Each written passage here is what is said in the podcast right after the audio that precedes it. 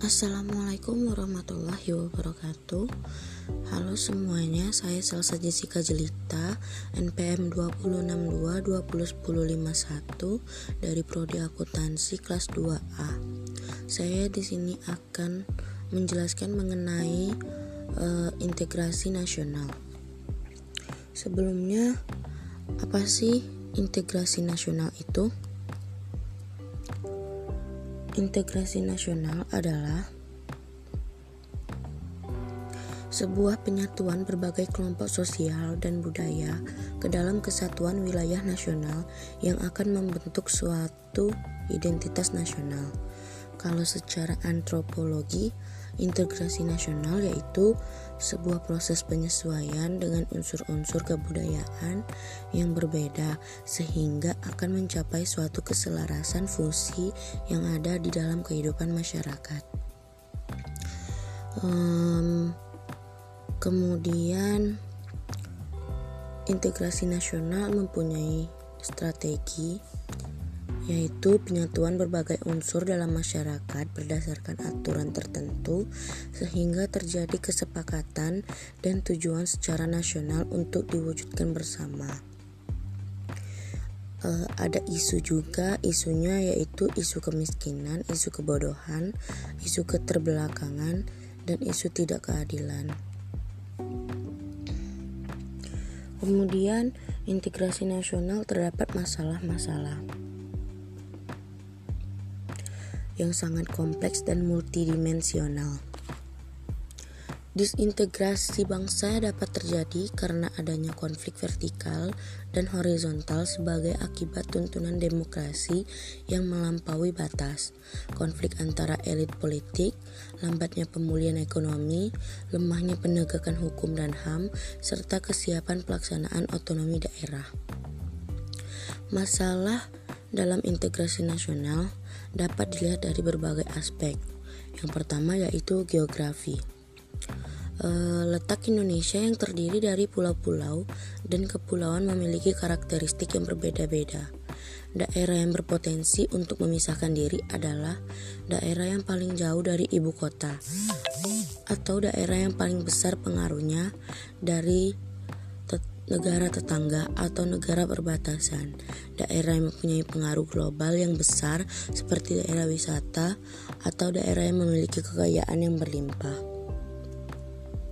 Kemudian yang kedua demografi. E, pengaruh demografi yaitu pengaruh atau perlakuan pemerintah pusat dan pemerataan atau penyebaran penduduk yang tidak merata merupakan faktor dari terjadinya disintegrasi bangsa selain masih rendahnya tingkat pendidikan dan kemampuan SDM. Yang ketiga yaitu dapat dilihat dari aspek kekayaan alam. Kekayaan alam Indonesia yang sangat beragam dan berlimpah dan penyebarannya yang tidak merata dapat menyebabkan kemungkinan terjadinya disintegrasi bangsa. Karena hal ini meliputi hal-hal seperti pengelolaan, pembagian hasil, pembinaan apabila terjadi kerusakan akibat dari pengelolaan. Yang keempat, bisa dilihat dari aspek ideologi. Akhir-akhir ini agama sering dijadikan pokok masalah di dalam terjadinya konflik di negara ini. Hal ini disebabkan karena kurangnya pemahaman terhadap agama yang dianut dan di agama lain. Apabila kondisi ini tidak ditangani dengan kebijaksana, pada akhirnya dapat menimbulkan terjadinya kemungkinan disintegrasi bangsa oleh sebab itu, perlu adanya penanganan khusus dari para tokoh agama mengenai pendalaman masalah agama dan komunikasi antar pimpinan umat beragama secara berkesinambungan. Yang kelima bisa dilihat dari aspek politik. Masalah politik merupakan aspek yang paling mudah untuk menyulut berbagai ketidaknyamanan atau ketidaktengan tenangan dalam bermasyarakat dan sering mengakibatkan konflik antar masyarakat yang berbeda paham apabila tidak ditangani dengan bijaksana akan menyebabkan konflik sosial di dalam masyarakat. Selain itu, ketidaksesuaian kebijakan-kebijakan pemerintah pusat yang diberlakukan pada pemerintah daerah juga sering menimbulkan perbedaan kepentingan yang akhirnya timbul konflik sosial karena dirasa ada ketidakadilan di dalam pengelolaan dan pembagian hasil atau hal-hal lain seperti perasaan pemerintah pemerintah daerah yang sudah mampu mendiri dan tidak lagi membutuhkan bantuan dari pemerintah pusat, konflik antar partai, kabinet koalisi yang melemahkan ketahanan nasional dan kondisi yang tidak pasti dan tidak adil akibat ketidakpastian hukum. Kemudian yang terakhir bisa dilihat dari aspek ekonomi. Krisis ekonomi yang di yang berkepanjangan semakin menyebabkan sebagian besar pro, penduduk hidup dalam taraf kemiskinan. Kesenjangan sosial masyarakat Indonesia yang semakin lebar antara masyarakat kaya dengan masyarakat miskin dan adanya indikasi untuk mendapatkan kekayaan yang tidak wajar itu melalui KKN. Kemudian terdapat solusinya yaitu untuk mewujudkan integrasi nasional diperlukan keadilan kebijakan yang diterapkan oleh pemerintah dengan tidak membedakan ras, suku, agama, bahasa, gender, dan sebagainya. Sebenarnya upaya membangun keadilan, kesatuan, dan persatuan bangsa merupakan bagian dari upaya membangun dan membina stabilitas politik di samping upaya lain, seperti banyaknya keterlibatan pemerintah dalam menentukan komposisi dan mekanisme parlemen. Adapun kebijakan-kebijakan yang perlu guna memperkukuh upaya integrasi nasional.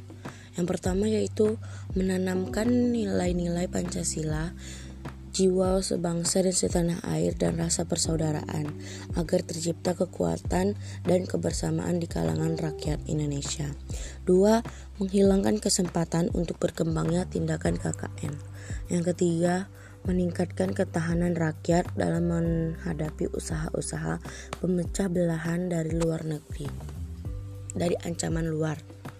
Yang keempat, penyebaran dan pemasyarakatan wawasan kebangsaan dan implementasi butir-butir Pancasila dalam rangka melestarikan dan menanamkan kesetiaan kepada ideologi bangsa. Yang kelima, menumpas setiap gerakan separatis secara tegas dan tidak tidak kena kompromi. Dan yang terakhir, membentuk satuan sukarela yang terdiri dari unsur masyarakat, TNI, dan Polri dalam memerangi separatis. Jadi, integrasi nasional perlu untuk mewujudkan cita-cita bangsa Indonesia sebagaimana tercantum dalam pembukaan UUD 1945 yakni melindungi segenap bangsa dan dan seluruh tumpah darah Indonesia dan untuk memajukan kesejahteraan umum, mencerdaskan kehidupan bangsa dan ikut ketertiban dan ikut melaksanakan ketertiban dunia yang berdasarkan kemerdekaan, perdamaian abadi dan keadilan sosial uh, kemudian terdapat macam-macam ancaman terhadap integrasi nasional yang perlu diketahui. Uh, ancamannya itu yaitu ancaman militer. Ancaman militer adalah ancaman menggunakan kekuatan bersenjata yang terorganisasi dan mempunyai kemampuan yang bisa membahayakan kedaulatan negara, keutuhan wilayah negara, dan keselamatan segenap bangsa. Ancaman juga terdapat ancaman militer dalam negeri dan ancaman militer luar negeri. Ancaman militer dalam negeri yaitu bentuk ancaman yang datangnya bersumber dari pihak internal atau dari dalam negeri. Um, contohnya disintegrasi bangsa melalui macam-macam gerakan separatis berdasarkan sebuah sentimen kesukuan atau pemberontakan akibat ketidakpuasan daerah terhadap kebijakan pemerintah pusat. Yang kedua, keresahan sosial akibat ketimpangan kebijakan ekonomi dan pelanggaran HAM yang pada gilirannya dapat mengakibatkan suatu kerusuhan massal. Yang ketiga, upaya penggantian ideologi Pancasila dengan ideologi yang lain yang ekstrim atau tidak sesuai kebiasaan dari masyarakat Indonesia. Yang keempat, makar dan penggulingan pemerintahan yang sah dan konstitusional. Yang kedua ada ancaman militer luar negeri. Ancaman militer luar negeri adalah bentuk ancaman yang datangnya bersumber dari pihak eksternal atau dari luar negeri. Contohnya yaitu pelanggaran batas negara yang dilakukan oleh negara lain, pemberontakan senjata yang dilakukan oleh negara lain, aksi teror yang dilakukan oleh terorisme internasional. Kemudian ada bentuk-bentuk ancaman militer yaitu ada agresi. Agresi itu yaitu ancaman militer yang menggunakan kekuatan bersenjata oleh negara lain terhadap suatu negara. Hal tersebut dapat membahayakan kedaulatan, keutuhan wilayah negara dan keselamatan segenap bangsa ini tersebut. Yang kedua, invasi. Invasi yaitu suatu serangan yang dilakukan oleh kekuatan bersenjata dari negara lain terhadap wilayah NKRI. Yang ketiga ada bombardemen. Bombardemen adalah suatu penggunaan senjata yang dilakukan oleh angkatan bersenjata dari negara lain terhadap NKRI. Yang keempat, blokade merupakan kegiatan penghambatan yang biasanya dilakukan di daerah pelabuhan atau pantai atau wilayah udara NKRI oleh angkatan bersenjata negara lain. Yang kelima, spionase adalah ancaman militer yang dilakukan oleh negara lain terhadap suatu negara yang kegiatannya berupa mata-mata. Hal tersebut bertujuan untuk mencari dan mendapatkan dokumen rahasia militer suatu negara. Yang keenam, sabotase. Sabotase adalah ancaman militer yang dilakukan oleh suatu negara dengan tujuan untuk merusak instalasi militer dan objek vital nasional. Tentunya sabotase ini dapat membahayakan keselamatan suatu bangsa. Yang ketujuh ada perang samudra. Terjadi perang samudra yang menggunakan senjata juga termasuk ancaman militer. Kemudian ada ancaman non militer. Bentuk-bentuk ancaman non militer yaitu ancaman yang ancaman berdimensi ideologi. Ancaman tersebut pernah terjadi pada Uni Soviet yang mengalami perubahan dari ideologi komunis menjadi liberal.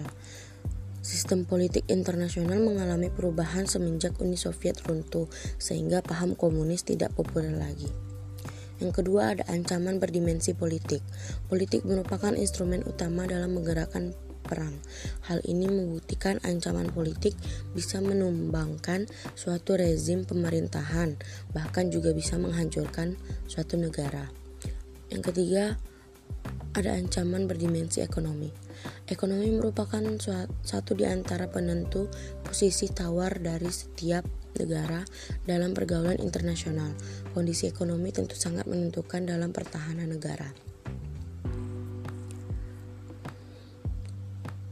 Kemudian ada ancaman berdimensi sosial budaya.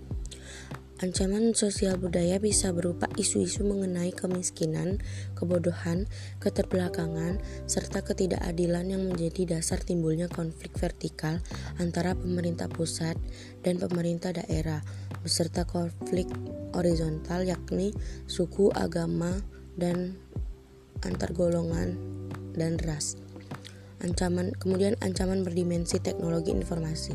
Kemudian ak kemajuan akan ilmu pengetahuan dan teknologi yang berkembang dengan sangat pesat serta memberikan manfaat yang sangat besar bagi seluruh masyarakat.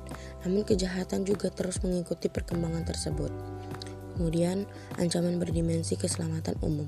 Ancaman untuk keselamatan umum bisa terjadi karena bencana alam, misalnya gempa bumi, gunung meletus, dan tsunami.